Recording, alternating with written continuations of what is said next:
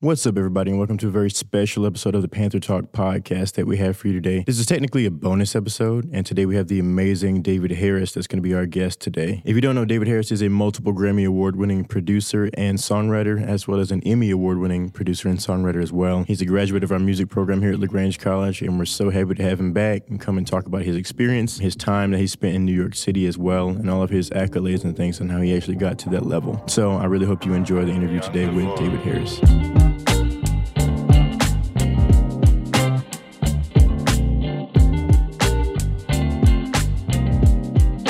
Super excited that you're here, David. Thank you so much again for, for doing this and for being here.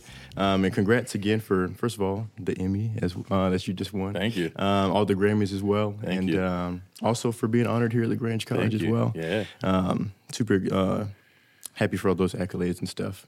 The first thing I was going to ask you about is now that you have all the accolades and all the stuff and the and the, and the big money and everything now, um, I'm really interested to see if you remember your first moment of this is when I really want to do I really want to do songwriting, Mm-hmm. music production. Was there a moment that you kind of think back on now after everything? Um, I think it was it really kind of connected with me once. Uh, my I have well, I'm the seventh of eight, but yeah. the brother right above me, Alonzo, he went to well, all of us went to LaGrange, but he went to LaGrange as well, music major, and um, just kind of grown up in a musical house, had a family band, um, and when I was younger, just trying to figure out my place, Yeah. and everything, Yeah. and I started writing songs first, but it wasn't until he around high school, uh, late middle school, high school, when he came to college and um, he was making tracks to my songs, and he left. So he was like, "Listen, I'll show you how to do some programming in the motif,"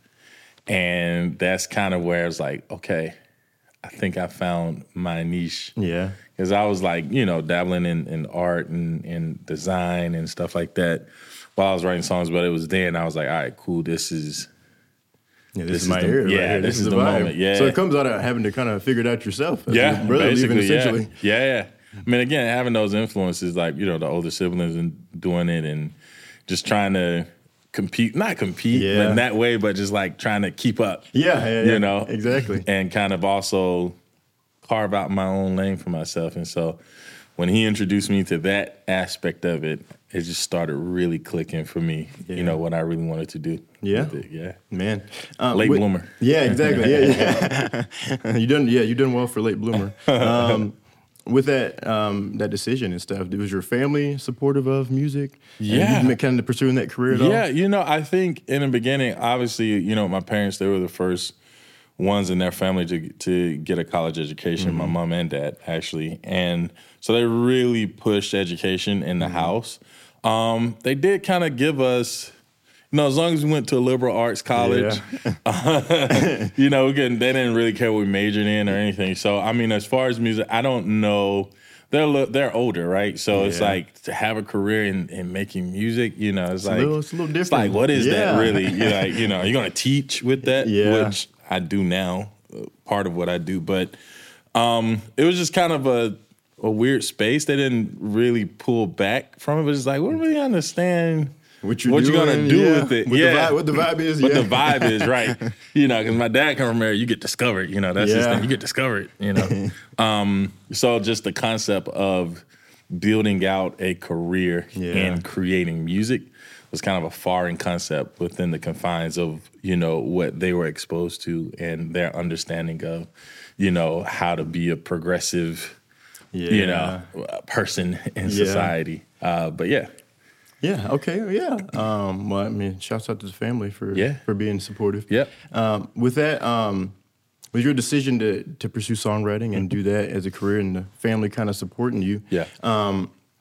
I guess I'm wondering is was there like a you try to find more outlets for outside of the family band and stuff to kind of learn more about music to kind of get involved in the Mm-hmm. Yeah. community music wise? Did you kind of look for that kind of stuff? Yeah, that happened really here at Okay. LaGrange. Oh yeah. So, um, I mean, obviously, I grew up in the church, right? So, exposed to a lot of gospel music, uh, black gospel music. Then I'm from Manchester, so the Oh, yeah. only my parents are like not only educators but also pastors and Yeah. stuff. So the only Christian 24 7 Christian radio station they had was Christian contemporary Oh man, music. yeah. So I kind of got exposed to like pop Christian music and black gospel growing up my whole life. So I had It's those two worlds. Yeah. yeah. So I didn't really start getting into uh, secular music like hip hop and R and B until like middle school, um, and high school. but um, yeah, when I got to to campus, it's just like you know being able to collaborate with people with different musical backgrounds, different musical tastes, taking some of the courses, getting exposed to classical music. Um, you know more uh, and kind of just like being able to like just dive Yeah. head first into everything. So like I remember um, I had a, a, a colleague or, or a peer at that time, uh, Mary Hannah, uh, who was like a folk artist, and so we Interesting, yeah. So we went on this whole like I think we called it psychedelic folk hop Yeah. thing Man, where we just like created like this weird album colliding both of our worlds. Yeah. Um, that was fun. Um, so that was really exciting. I Yeah. played it in the jazz combo for for three years. Oh man, yeah. Uh, four years actually. I think I played all four years. Maybe it was I don't remember. But I played in jazz combo as well. Took Latin um, percussion Oh yeah. um, that was offered. Took classical voice, concert choir. Um, yeah, so I really just wanted to kind of like expose my palette to different things outside of the comfort zone of what I would gravitate towards. Um, and that's really helped me a lot along the way as Yeah. well. Yeah. So thinking back to the Grange, you've had a great experience here. Yeah. Um, do you have any super fond memories or things that you look back and laugh on, or just some great memories from the Grange, especially the music department? But yeah, Yeah. any of that? Yeah, I mean, I have a, a really important moment. I think this is probably one of the most pivotal moments. Um, well, two. I give you 2 um, moments. One was, um, you know, I was struggling with biology, Oh man. and uh, Likewise, yeah. I was struggling with biology, and um, um, my parent. The first time I took music theory, um, I was like, okay, because I wasn't. sh- I was undecided. I give you context. Yeah. So I did music, but I wanted to go into more of the business thing. I so I see, was yeah. considering majoring in business, and it's like I'll take a few music classes just see. I didn't. Ha- I really didn't have a strong background in music theory at all because we grew up playing in church Yeah, and play by know, ear. Yeah, play by Yeah. ear. Like Alonzo was probably the first one who really. I had an older brother who uh, Antipas. He was the first. Okay. and I found it. To, he majored in theology and Man, okay. and New Testament studies and music. Nice. But um, Alonzo was like the like he just locked in Yeah. theory, just really locked in. So, but I was just like trying to figure it out. So, took a theory course, and then okay. Um, biology I was struggling in, and my parents uh, came up and was like, "All right, we gotta, we gotta, You figure something gotta out. figure, figure out what you're doing." So, so Lee was my advisor. Lee was my Oh, advisor yeah, at the yeah. time, and so they, they sat with him, you know, being loving parents, all concerned, and uh, they were like, "Listen, like, like, like, talk to us, help us." Yeah, and Lee was just like, "Nah, y'all don't understand. Like, th- there's something special." you know, with this guy. Yeah. And um, that was a pivotal moment for me to see someone see something in me that I had not necessarily seen in myself yet. Even though I had aspirations to become at that point, like I want to be a producer, blah, blah, blah. For someone else to kind of uh, affirm that within Yeah. me and and see it, that was a very pivotal moment for me creatively. And um and I mean that my parents just like, all right, cool. Like Yeah, if you say so, you, yeah. yeah. Like he's like, we'll figure it out. we'll deal with it then. Right, we'll figure it out. But um, nah, that was a really important moment for me. Um, and another uh, important moment, which I talk about this moment like to all my classes, Yeah. clients, everything. Uh, Dr. Turner, Oh man, yeah. Um, when I took uh, music theory, uh, I think it was two, no, music theory one. Hmm. I took music theory one, and he had the you compose and recording Yeah. part of it, right? Absolutely, yeah. So I was like, man, I killed the score. I felt so great. Killed the score. Had a dope recording, and I came. And this is in CB, the recital hall in Oh, CB. yeah. And so I printed my CD as a data CD and not an audio CD. Oh. So I go in. I'm like feeling myself. I, I p- pop it in. It's not playing back. I'm freaking out. And he's just sitting there looking. Yeah, he's a serious guy. Very matter of fact manner. He was like, business. right. He was like, listen, in life, sometimes you only have one chance. Mm-hmm. And so I'm going to drop your letter grade. Even though your score looks great, I'll let you go upstairs and print your CD and hopefully you can come back and play it. So I ran upstairs and he was like, always check, um, check your stuff before your presentation. Yeah. Right. So that taught me a very valuable to like when I tell you that story haunts me to this Yeah. day. like when I go in meetings and stuff, um, I'm always there like, hey, you know, where's the ox? Yeah, Where's the let's blah check blah? it out. I want to check it out before we press play. So that really very, Yeah. small lesson, but it cost me a letter grade Yeah. on on that uh, project. And yeah, I never forgot that. Yeah. and I and I got to tell him that um, before he passed. Yeah, so make you that's- rest. Yeah, Yeah. Yeah. Man, Charlie. Um, yeah, he. Um, I had, I had a similar situation, and he means business, uh, and it pays off. It really does. It makes you a better person, way Right. better, way more prepared. Yeah. Um. So yeah, um, super appreciative of that. We play a lot of pranks on Dr. Turner. Yeah, too, which funny. It's really fun. I gotta tell you, I gotta tell you. Yeah, yeah, yeah. So he had this sign in the uh, old computer lab that says no, absolutely no drinking and uh, no, absolutely no drinks or food in the Oh, lab. Yeah, yeah. And so, um, and I had a uh, friend of mine, Rachel. Uh, she would always have something, and he was like, "Get out, get out, get out." So one day we were like, "Yo, we should change his sign." So we print up a sign, same font, same everything, everything. and it says "Absolutely Food and Drink." In the uh, lab, so we all come up. We were like, "All right, cool." When he start lecturing, we're just gonna like pull out like all these snacks and stuff. Throw 'em on the table. right? so as soon as he started, we go, choo, choo, choo. and he's turning red, and he's like, "Can you guys can't read? It says absolutely drinks it. You rotten kids, you know." So uh, that was a fun memory. And then he let us he let us do our thing that that class, but yeah, we had to change the sign. Yeah, right after that. Yeah, yeah, but that was fun. he was a good sport. he had a good sense of humor, man. He, uh, he had a good one. So, uh, having those great memories of LaGrange, you eventually you graduated, absolutely. yep. And you left here. So, what is your time after LaGrange like? What did you do, kind of when you left? Yeah, here? I went straight to grad school. man. Okay. went straight to grad school. I only applied. Uh, maybe not the wisest thing. All right, you but I brave did man. it. Yeah, uh, I only applied to NYU. Um, they had an MTech program, and I was trying to figure out a location where I can kind of start tapping into the industry. So I looked at LA and New York. Um, at the time, like you had the business really was ran out of New York, so you had the big labels out of there, and it was on the East Coast still. Easy, easier to get back home. Cause I ain't know anybody in New York. That's fair. Yeah. Um, so yeah, I applied to NYU. Uh, was fortunate enough to get in, and like that grind began. Just trying to figure out what was going on, who should I know, yeah. um, learn the city. Again, I didn't have any family or friends, anybody in New York That's at right, the yeah, time. so you're on your own there I was on my own. Um, but it was great. You know, if I hadn't grown up yet, I grew up then. You know, Yeah. because you gotta gotta be wise. You gotta be watchful, not paranoid, but like you know, being aware of your surroundings.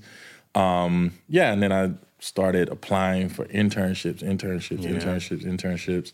Um, didn't land anything through the NYU portal, um, so I went to Craigslist Oh yeah. and then send out about 50, 100 applications and heard from a few applic- uh, ap- uh, heard from a few places and landed in a spot um, where it kind of launched my career Yeah, okay. MBK Oh, yeah, okay. Entertainment. Yeah, so um, yeah, I, I don't know if that answered. It does, yeah, yeah. yes, so you I can give you that yeah. long story too, but You're at NYU. You're getting internship, MBK. Yeah. Um, and done that stuff. Um, did you? I know you said you're on your own in, Mm-hmm. in New York. Did you come across anybody that kind of you, it kind of turned into a mentor that kind of was like, here's how the game works a little Yeah, bit. I mean, once I landed an internship, so a, a guy by the name of G Flowers was at the time uh, head of A&R at MBK, and it was a management production company. And when we met, we just hit it off. He was from Virginia. I'm from the South. Yeah. He's left-handed. I'm left-handed. he was a Virgo. I'm a Virgo. Yeah, meant to be, yeah. yeah. His brothers do music. I did music. His brothers did music, and Mm-hmm. my brothers did music. So he was a little bit older. I'd been in the game for a while. And so he kind of took me under his wings. Mm-hmm. He was like my first manager uh, figure and Yeah. and kind of help maneuver me through the MBK. Even though I was putting changing meters and cleaning bathrooms, Yeah, and man. Yeah. setting Getting up coffee, sessions, yeah. yep, all that, All that stuff, yeah. all the fun stuff.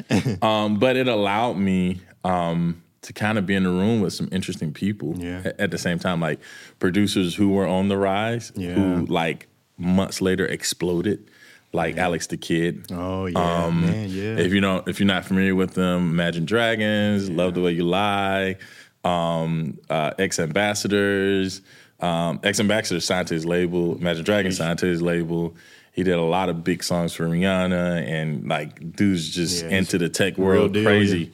So I met him, and to this day we're really good friends. yeah. And I met him. He had a session with someone. I was interning. Yeah. And he was like, his career just started, and I'll never forget the conversation. I was, um, I got to speak with him a little bit, and he was like, "Yeah, man, I don't know, man. Like, I got this. He's from London, so I'm not gonna do Oh, it bad. yeah. The British Bad- accent. The British accent. Shout out to our British friends. All right. But um, he was like, "Yeah, man, I got this record. Um, I thought Rihanna was gonna cut it, but Mm-hmm. I don't think it's happening. Blah blah blah. Da da da da. I was really hoping that happened, but Yeah. it like it's happening. And Eminem ended up cutting it and putting Rihanna, on Rihanna that on it record. anyway. And that that was "Love the Way You Lie." Man, And um, after that, it's just like, yeah, and then we lost. We we would talk a good. Then we lost contact for a few years. yeah. And then he did a session with um, her, and he was asking like, "Who you work with, whatever." She told him me, and I came to the session, and he was like, Ah, there it is. We "Bro," back at it. you know. and um, yeah, we've been really tight Man. ever ever since then again. So yeah, Yeah, absolutely. I don't know why how I got on that story, but the internship. Yeah, the internship. Yeah. Yeah, yeah. So at the internship, keep me in line, Yeah. Keep me in line. at the internship too. Um, I know. I feel like every producer or songwriter has the story of like.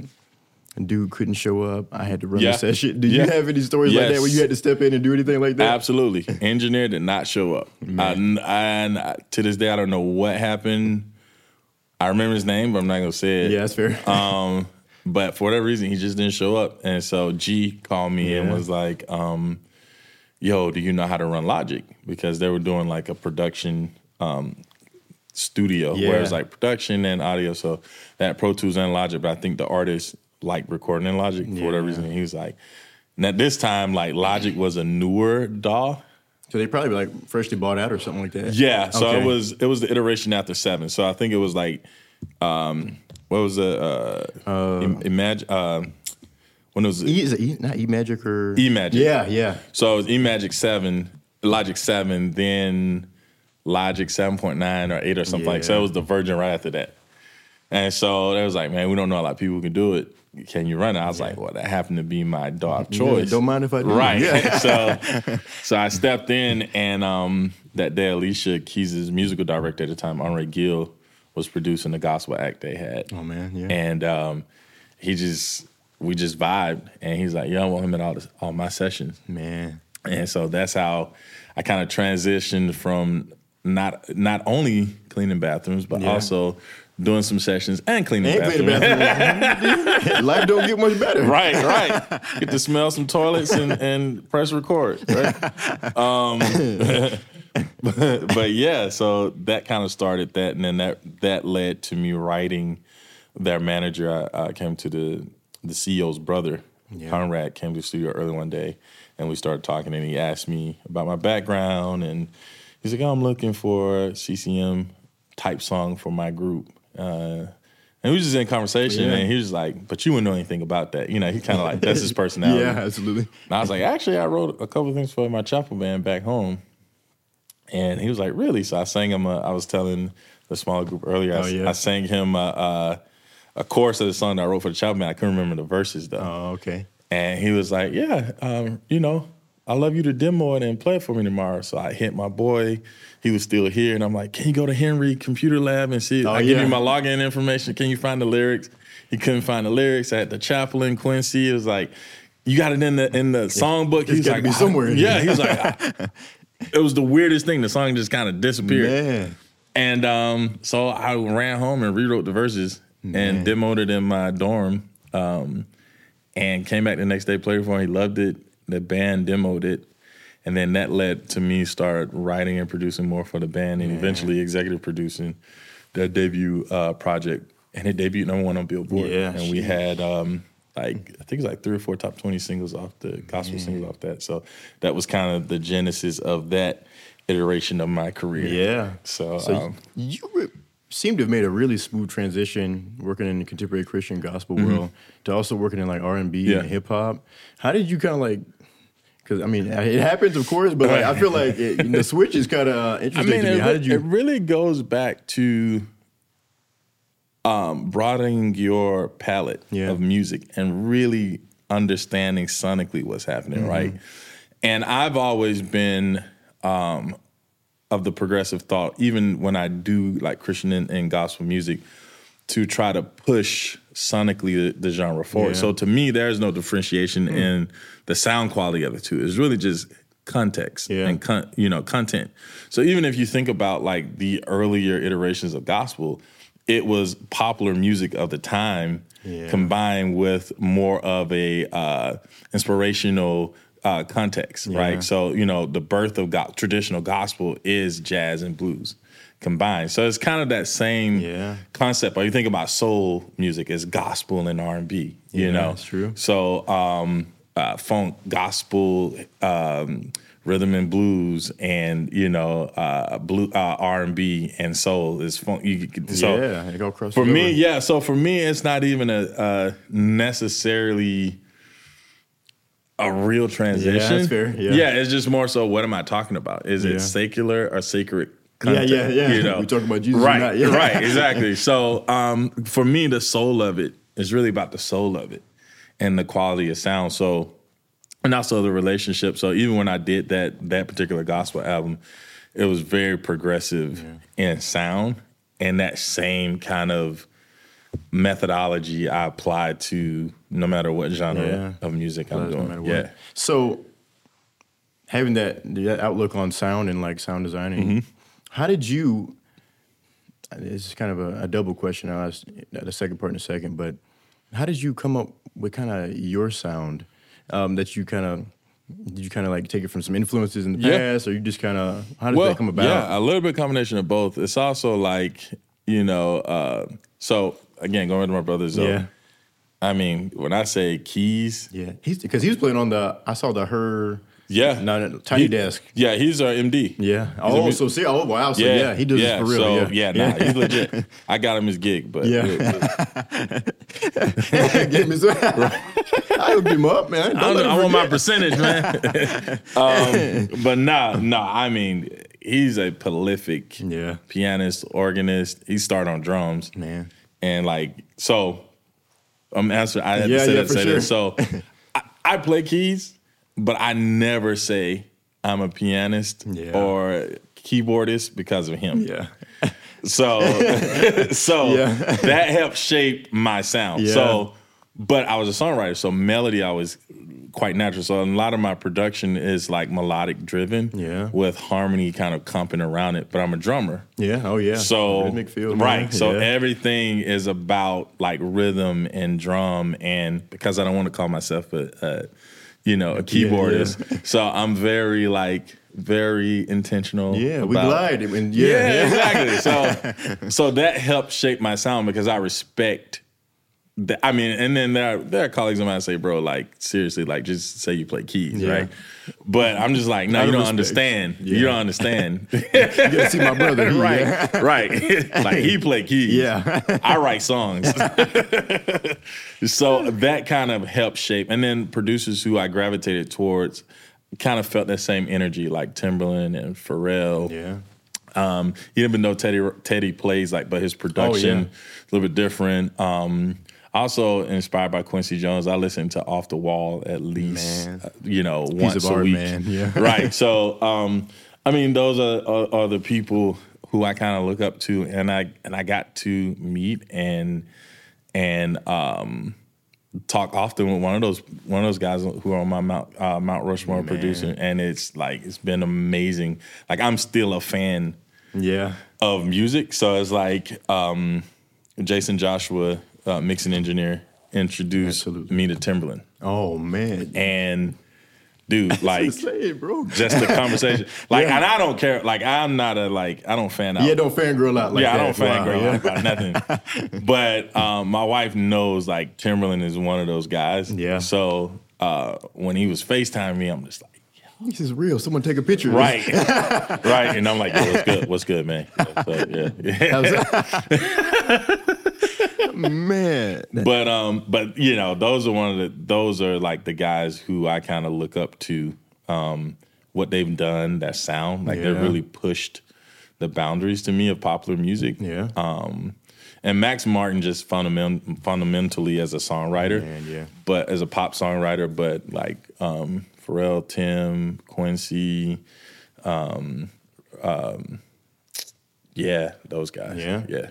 So yeah, um, having found your own sound and everything, and you kind of got some great influences Mm-hmm. um, that you pull in from. Um, when you're, this is now like the process I'm kind of interested in. Mm-hmm. When you're working with an artist, um, how are you crafting a sound that works for that artist? Yeah. Because that's I feel like it's difficult to really Yeah. match it with whatever they got going on. You know what? I learned to be a really good listener. And I think as a producer, uh, um, outside of like having your own carbon print, is understanding that you are at service to the art and mm-hmm. the artist you're working with. So for me, I always listen first and create after. Mm-hmm. So if I have an opportunity to sit with an artist like a her or whatever, it's like, okay, what's going on in life? Mm-hmm. What's inspiring you? What, what are you listening to? And we have these in-depth conversations. I remember vividly the first session I had with Kehlani. Um, we probably talked for almost two hours. Man. And by the end of the conversation, the song was written. You know, so it was like, what's going on happened in your life? Yeah, yeah. what's going on in your life? Or blah blah blah blah. And she felt it's creating an environment Yeah. where artists can feel comfortable. Yeah, just feel open. Yeah. Yeah. Yeah. And so sometimes I'll play chords or play around with sounds while we're having conversations and kind of studying and reading body movement Yeah. or, you know, sometimes you put on a sound in there mid conversation, they'll be like, It's gonna you know, it's right like, there. okay, yeah. cool. We'll stay with that sound. You know? that down. Yeah. Write that down. Yeah. right.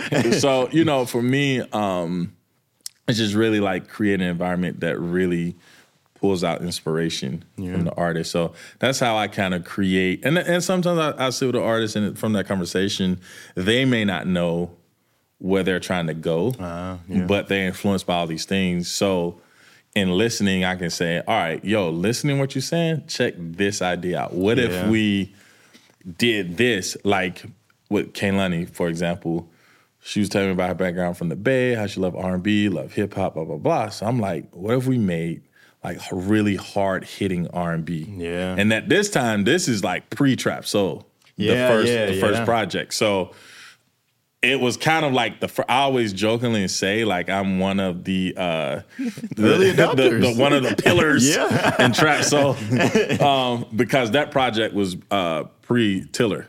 Oh, yeah, and if yeah. you go back and listen to Cloud 19, Yeah. you can kind of hear the influence Yeah. of that project on what he did. And then we came back with her stuff, which is kind of a Similar kind. yeah, Yeah. offshoot of of that. So, um, yeah, I think I answered your question. Yeah, you, did, have to absolutely. keep me on track. Yeah, man. you're you're answered it. on the, you're on the money with it. I'm not gonna lie to you.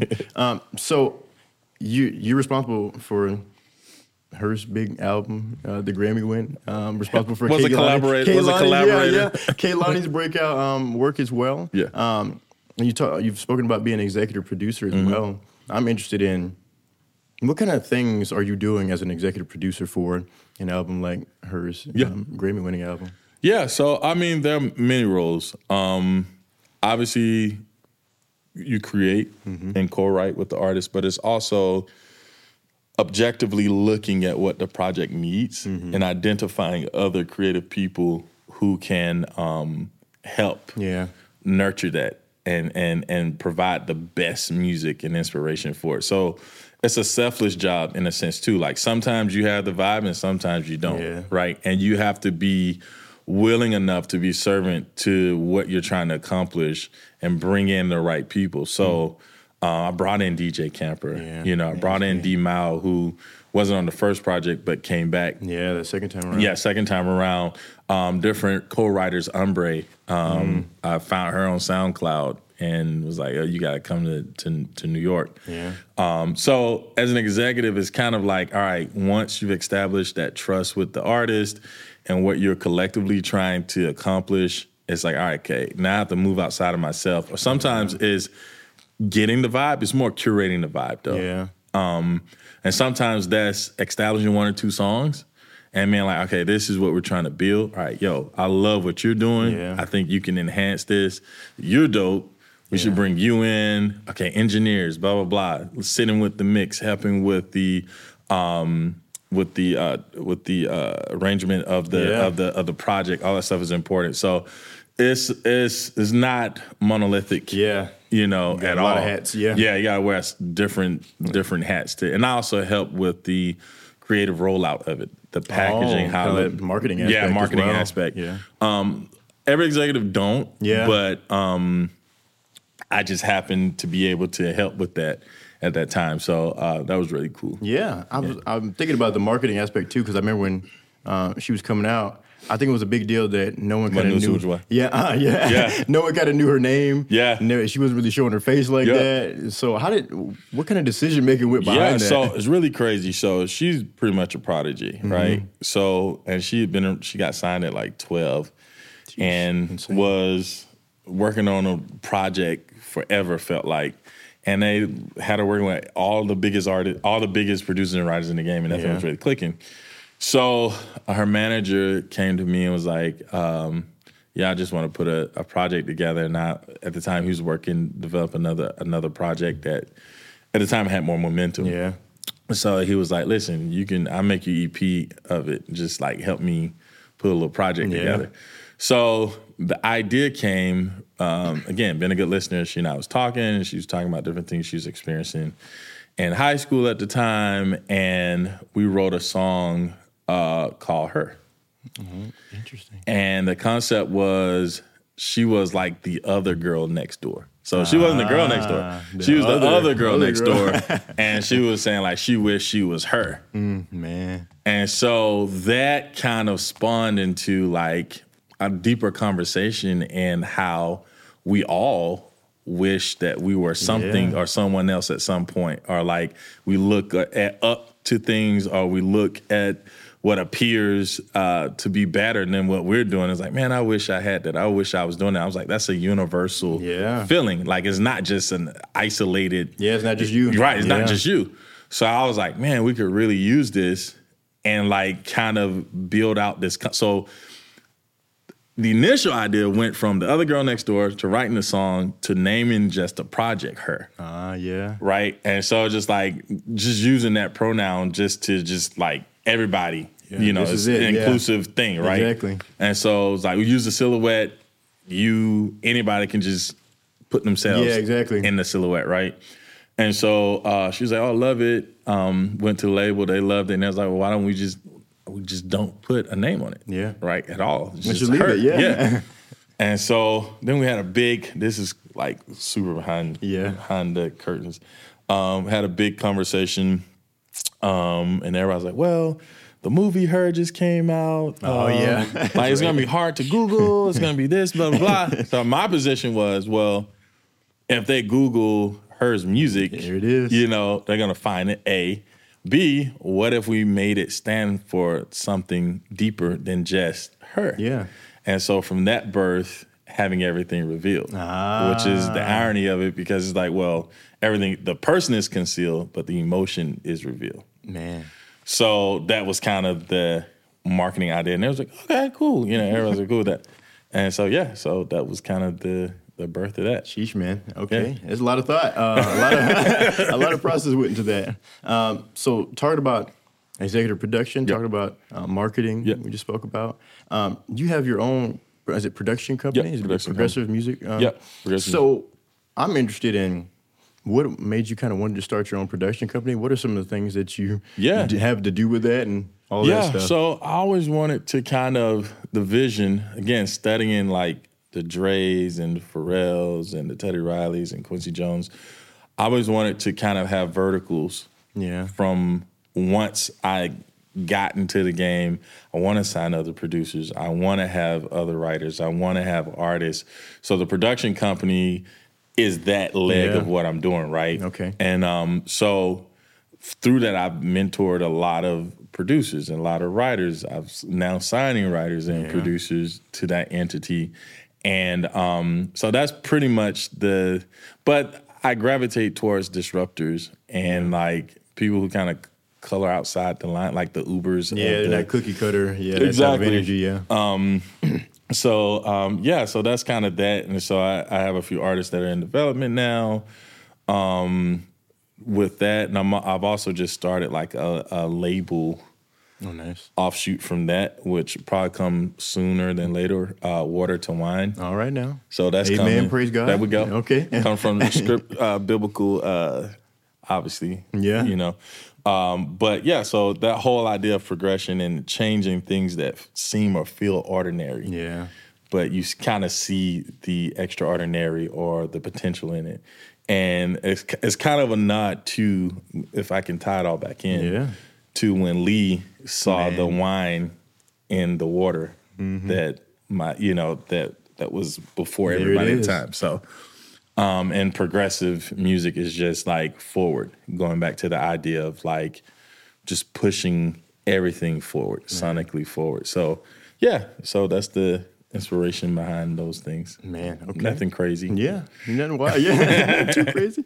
Um, so, the production company and stuff. Yeah. I'm interested in. This is a specific question now.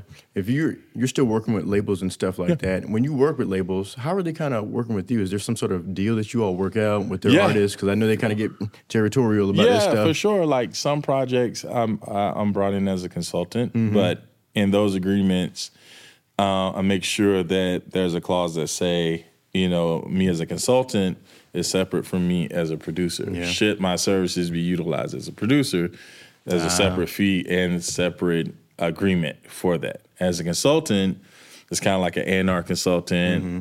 I operate as an ex- kind of as an executive producer, but I do more admin things. Mm-hmm. Um, help contact studios, negotiate rates with studios for the artist, book studio sessions, make sure all the credits and stuff turn in, kind of consult on, you know, with the artist, like, what do you think about this song? Blah, Yeah. blah, blah, right? It's not all always producing. So yeah, so different things. Um, if I come in as a producer, now the business is a bit different. It's more like, you know, we like it, we buy it. Yeah. So sometimes, Oh, yeah, yeah, um, that's with the majors. Now with indie projects is a little bit different. Um, most of the time, it's kind of like, well, we we will pay yeah. Um, work it out. to work it out. Yeah, to get involved, and the, and the fees are usually a, little bit less unless you're working with like the prince of you know whatever. yeah.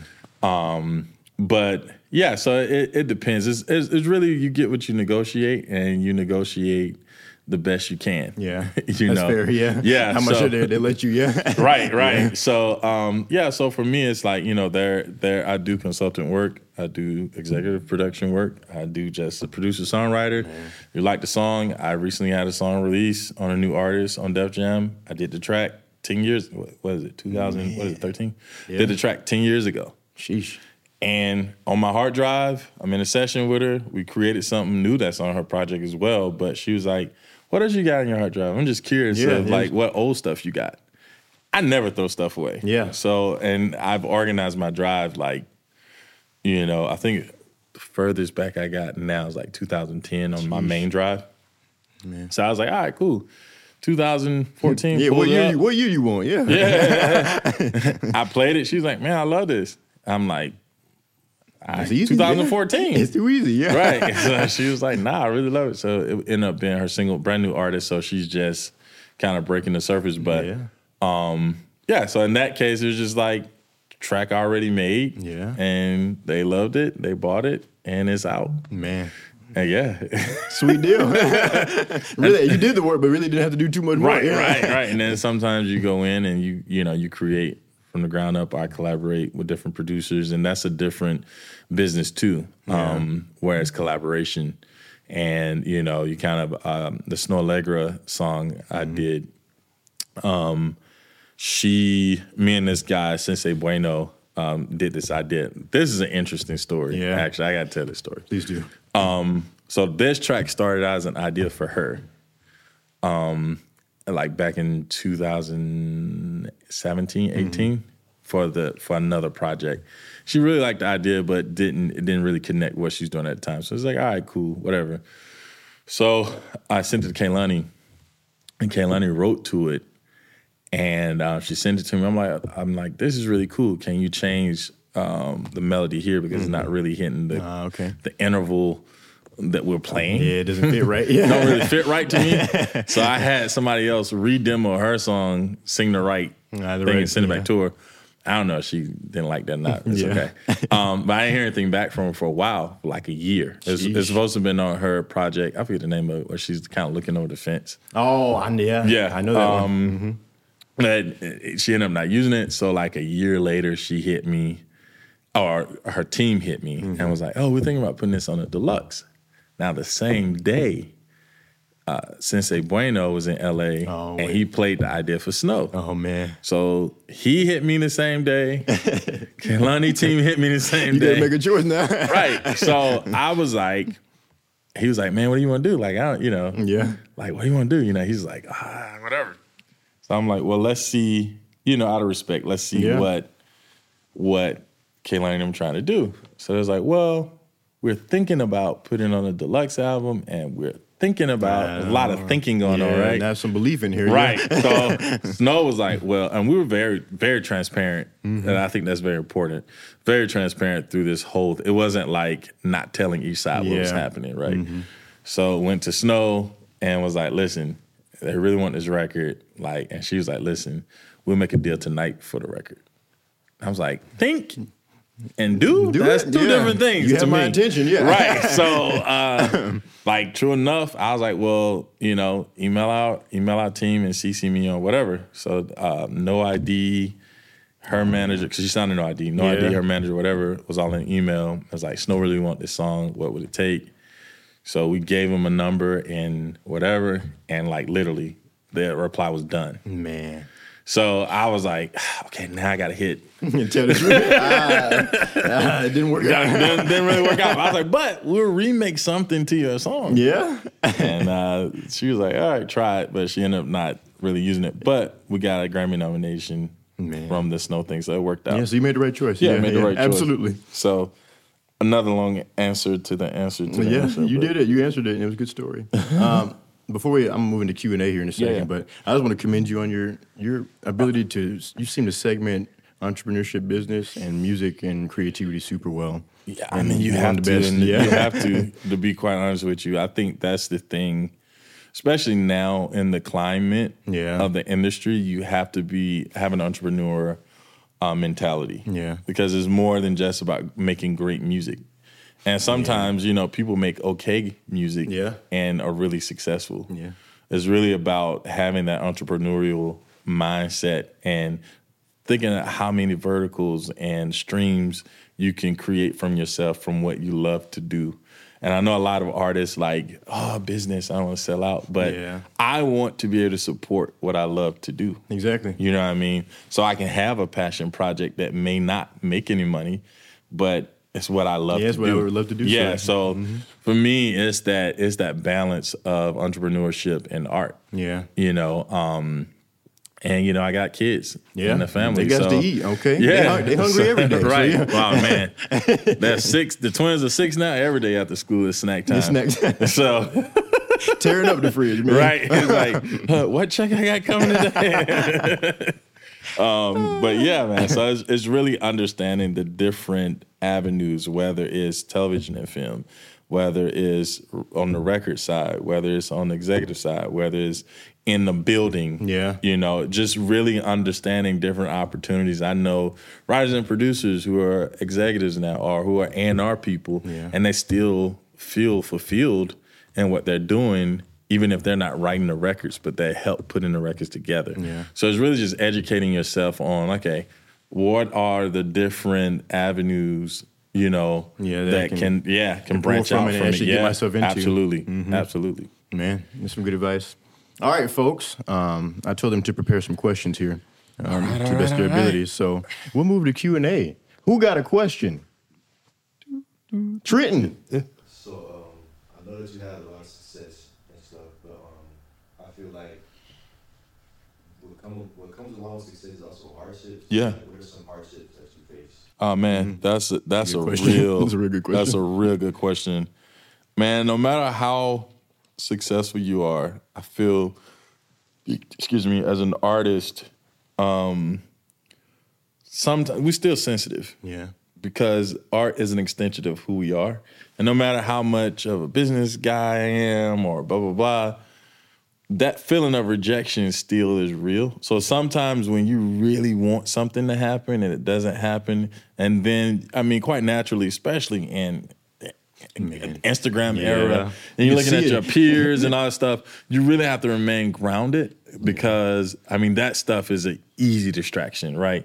So for me, I've built a community of like-minded people around me where we try to encourage each other to kind of beat continue your path, right? It's the process, the process. And I think it's so, sometimes even for me now, you have to remind yourself of the process because yeah, I mean the game is peaks and valleys. You can get one year I got six nominations, next year I got no nominations, you know. And I mean sometimes there's real uh, real emotions and as artists like mentally you give so much as a producer and as a writer, like that's your life service. You know, sometimes that service bear incredible fruit, mm-hmm. and then sometimes it's like, all right, cool. Well, you didn't you didn't place anything this year, so we're moving on to the next hot person. So you have to continually reinvent yourself. So uh, uh, those, it takes a lot of mental strength and a lot of good people around you to keep you grounded because it really it really can tear your morale and spirit down when you're constantly it's like man but i was hot Yeah. last week. yeah. you know? Exactly. and that's that's as real as i can give it to you you know? It's like dang like because attention like spans is just like this. So like you constantly have to keep building and grinding and new relationships and that's exhausting. Mm-hmm. um so i mean that's probably the hardest thing that i've experienced navigating and in making sure that i'm present with my people i love. Mm-hmm. because at the, in those valleys you know that's what really keeps you grounded in that love from people who love you because it's a transactional business. A lot of relationships are transactional. And you can be cool with people but you got to know what it is. Yeah. it's like all right it's a transactional relationship so who's here for me when the transactions are not transacting Yeah. Yeah. that's not even the word, but I, Amen. you know. So, um, so yeah. So I would just say, like, really, like, be aware of that. And I think for me, I became aware of that really early, so I'm able to. And you still have those moments where it's just like, man, I ain't feeling it today, or like, man, I'm I'm exhausted. It's mentally exhausting. Um, again, you start getting family, and then you establish a lifestyle for yourself, and you want to maintain that lifestyle. It doesn't even have to be like 50 million cars, but whatever is comfortable for you and your Yeah. family. And then you go to executive, and especially now, who are not musicians, and they're like, I don't know, man. You know, I don't know. You know, can you? What is that? A shaker? What is that? A, you know, and it's like this idiot. You know, so you got to Yeah. deal with that too. Yeah. You know, it- it's an analytics guy telling you about music.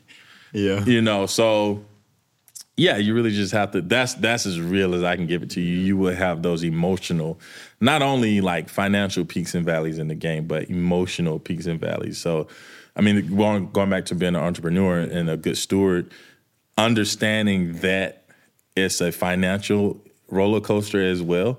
You can get a five hundred thousand dollar check, and your next check might be fifty thousand, might be twenty. You know, so you have to learn how to navigate that and create business so you have those streams coming in continuously, and that you can steward and establish your lifestyle comfortably. So, if the money slow down, Yeah. you're not really in a uh, compromising position. So yeah. Yeah. Still be all right. Yeah. It's a good question. We got water here too. If you want something. Oh, awesome. Yes, Daniel. I'm a theater student. Oh, nice. I know that music can be a very important aspect Mhm. of any theatrical performance. So this is going to be a bit of a broad question, but how involved have you been with theater in the past when it comes to music, even going as far back as to your time here at the Grange? Yeah. Well, I did uh, the Impresario, Okay. um, Hell Mozart. That was uh, interesting. yeah. Different experience. Right. Like stockings and powdered wigs. Um, but that was fun. Um, and to, to, to answer your question, even though I haven't worked a lot um, in theater in that aspect, um, I do uh, see what's happening. I, I have interest now more than than ever to get involved. I have an idea that I want to kind of flesh out and bring to theater, but I'm also now writing for film. Um, So um, I I had the privilege of serving with um, uh, I forgot her name now. Uh, she's like a, a one of the top uh, music supervisors in, in Hollywood, but we served together as trustees with the Recording Academy, and um, we met and just had a conversation. And she's like, "I want to work with you. You seem interesting. I love the way you talk about music and art." And I wasn't super familiar with her at the time until I went back and was like, "Oh shoot! Like you did August Rush and um, Big time. Yeah. yeah, uh, the Stars Born, Cocaine Bear. Like she's the music supervisor for all these Sheesh. movies, right? And I'm just like, holy crap. So, um, and she's like, yeah, I spent like all day googling before we got on the call, but I'm working on a project that I'm actually producing now, and I want you to write um, for the movie. So she sent me the script, um, and I wrote a song for it. She really loved, and so we're doing different iterations of that song based off the script and stuff like that. So now I'm kind of pivoting more into the movie and writing. And what prepared me for that is writing to prompt for um, commercials. Oh, okay. Right. So um, Sony, I'm I'm co-published by Sony, so they send prompts out for different commercials and and movies and stuff like that. So I got a lot of good practice. I did a uh, a sync camp um, with Sony as well, um, which was very interesting. Just a total different because you got to think about the characters, you got to think about the messaging, you got to think about it's a little bit different than just writing, you know, Yeah. for radio or for an album. It's a slight different skill. So um, I'm just now exploring that world more. Um, I'm excited to dive more into it, but yeah, it's been really cool, kind of uh, dipping my toes into uh, a little bit of theater and and um, television and film. Yeah. All right. Jacob. So I picked up uh, on you talking about growing up in the church. Yeah. Working with the chapel band here. Mm-hmm. It's actually interesting because I'm a chapel worship leader. Nice. With my friend T over here. Nice. And um, so I'm just curious, how has that background and like your faith journey kind of related to your music career journey? Yeah. I think for me, my faith uh, journey has really kept me grounded, right? And and that's one thing I'm very um, proud of, like just keeping my morals aligned, right? So even if I'm in different rooms and stuff, just kind of like my posture as a person and my I never felt like I was so comfortable with my morals and who I was faith wise. I never felt like I had to compromise to get anywhere where I wanted to be. And believe it or not, people actually respect it. Mm-hmm. You know, ultimately, even if they're like, "What seriously? You're not doing this or getting down on that?" Blah blah blah. I'm just like, "Nah, this is not my my thing." And then sometimes it gives me an opportunity to talk about why. Yeah.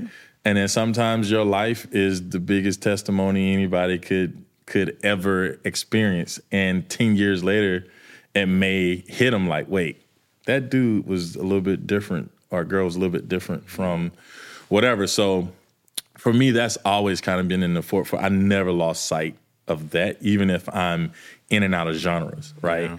You know, that's just like my vocation to me. That's you know, it's like, yeah, I'll do R and B, I'll do da da da. That's my job. I go home, you know, like anybody mm-hmm. else who works anywhere. and it's like, okay, that's my it job. Now I'm at out. home. Yeah. So mm-hmm. for me, you know, my faith has always been at the forefront. Um, again, I grew up in church. That's that's part of who I am. I embrace that.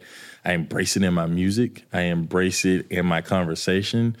Um, you know, how I talk. You know, so I think is every part of who I am and what makes why I'm in the room. So I never forget that. It's like I'm here because of my experiences of who I am as an individual. So why would I alter that? Yeah. You know. So um, if that answers your question, Yeah. Answers it pretty well. yeah. Any other questions, Scarlett?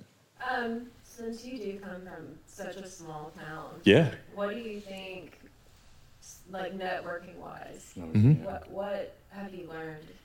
I've learned that you never know who's the next person. That person could be sitting across from you. Um, so I've always forged relationships. I never intentionally burn bridges. Um, and if I burnt a bridge and not aware of it, and the person brings it to my attention, then I try to have a conversation and just like, okay, what is it that happened? You know.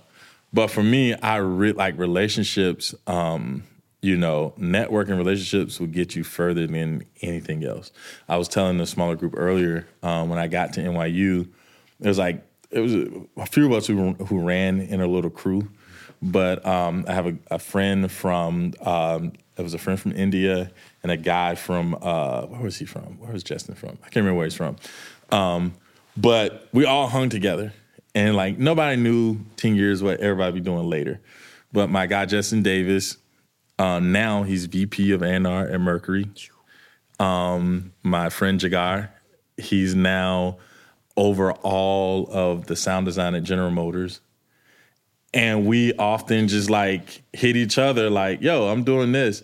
Bro, all right, man, I got this project. Like my, my friend Justin, he was trying to sign an artist. He hit me, I want you to work with him. I was like, I can't do it. I have a writer who can do it. I sent him the la- the label loved the record, gave the guy a deal, right? So it's like I didn't, we didn't know that he was gonna be VP. He didn't even know he was gonna be VP of A&R at Mercury at the time because it wasn't in his the four. He was trying to be a producer. Like I was a producer, he was a producer. Jagar was like, I'm gonna be a Bollywood singer or whatever. So um, it just kind of we had great relationship and just kept that camaraderie and kept in touch and like when was that 2010 we finished years later it's like i just hit him it's like what's going on dude i just got promoted vp of A&R. he was in marketing at first justin Man. and so when I was like on my upward trajectory, mm-hmm. he was still like figuring it out in the building. He didn't he didn't have any hit records. Now I could have easily been on some like and like whatever, boom, like I'm running with these people now. Blah, blah. But I was like this is my guy. He's dope. I genuinely connect with you. I think you're really dope as an individual. And now he could put checks in my account. Yeah. You know? and Jagar, the same, the same. He's like, he just hit me like he hit me one time and was like, yo, can you help me with something, something? And I was like, yeah, I got you, whatever. And he's like, all right, thank you. A few years later, he hit me like, man, I'm looking for some sound designers. And I'm like, for what? And he's like, I do all the sound at General Motors. I was like, what are you talking about? They need sound? What? Yeah, I was like, what do you mean? Exactly. I was like, what do you mean? He was like, I calibrate the speakers, like Yeah. when you turn on the cars, like the the uh, on the GPS and the sounds and the chimes and stuff. Like I assemble all those teams, and I'm like, you gotta be kidding me. Insane. yeah. So I mean, I have endless stories like that from executives who were um, assistants who would meet me um, when I would go to the buildings, and there would be the secretaries to the executives, nice to them. Because my theory is somebody got to be next, right? And if I connect with you as a person, then I'm gonna, on a human level, I'm gonna always just keep that authenticity about me. Now, if I don't like you, and you're a secretary, I'm not gonna like you if you're an executive. Like that's just me. But um, from a small town, I realized like community, and I think that's what I learned coming from a small town. Community, community, community. Cast your life. You know, surround yourself with like-minded people, um, even if they're uh, the security guy at the moment. you know, Yeah. um, there's so many executives who are executives now. When I was, we're all kind of coming up at the same time, and now they're running labels. or running. You know, I had a guy hit me the other day who was managing um, like a no name songwriter when I met him. And now he's VP of A&R at BMG. And he's like, I'm working on this artist. Um, I forget the band name. Uh, Why Can't I? Or something like that. One of the guys from that band is doing a solo album, a big band. And he's like, bro, send me some records. I'm VP now. And it's like, I made the decision. right, now." right. and I'm just like, oh, that's crazy. Yeah, I got you. You know what I mean? So just these are people like genuinely in my community of network. And that's how it works. You know, it's like you look out, I look out. You look out, I look out, that kind of thing. So if that helps Yeah. put things in perspective, yeah. Yeah. Any more questions? Feel silent? All right, David. I'm gonna ask you. Uh, I guess one closing question. Okay. Um, and my question for you, Zach, what's been the uh, source of your inspiration and stuff these uh these last years? The source of my yeah, what? inspiration these last years. Oh man, now I've shifted to legacy driven things, right? Um I have kids now. Yeah. So my inspiration is slightly different. Um, it's leaving something for them, tangible and untangible. Yeah.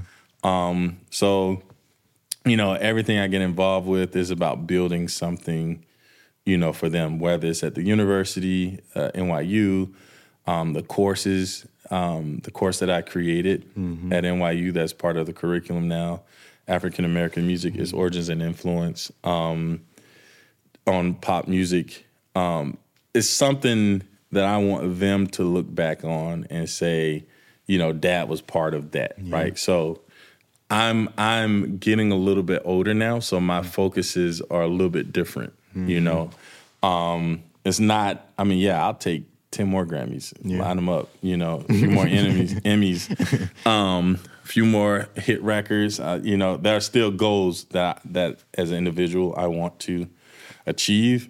Um, I feel like I'm just scratching the surface, honestly. But uh, I think the forefront is really legacy. Is really about leaving something for them and sharing with them. Yeah. You know, and just creating that environment of them knowing that they can accomplish um, whatever their individual goals are. You know, Yeah. and kind of just looking back over my trajectory and and my life and saying, all right, cool, like. I have the tools and access to things to kind of further what I'm trying to do. So that's the real inspiration, you know, about everything. When I don't feel like getting up, it's like, all right, cool, I got to get up and Yeah, and get get to work. make it Yeah. happen. Yeah. So, yeah. Man, that's great, man. Um, well, David, thanks so much for for coming in, man. Thank you. Once again, congrats on all the accolades, Grammy, Emmy as well. Thank you. Um, and I know there's many more to come, so we're looking forward to it as well. Absolutely. Um, where can the people follow you if they want to, you know, Yeah. tune into what you got going on in life? Absolutely. Um, if Swagg did it, Mm-hmm. that's my Instagram. Um, if you want to email me, if Swagg did it at Gmail. Excuse me, but my I don't use Twitter really anymore. But my threads and Instagram is if Swagg Yeah. did it. Swag with two G's. Nice. And um, yeah, you can follow my crazy life whenever I post stuff. Yeah, man. It's entertaining sometimes. It is. It is. The uh, the, grad, the graduation photos was it was funny the other day. Um, Oh yeah, Yeah. I deleted them. I hit them. Man, well, David, thanks so much again, man. We hope to Thank have you back here again soon. Yeah. Um, and yeah, we wish you all the best, man. Thank you so much. Absolutely.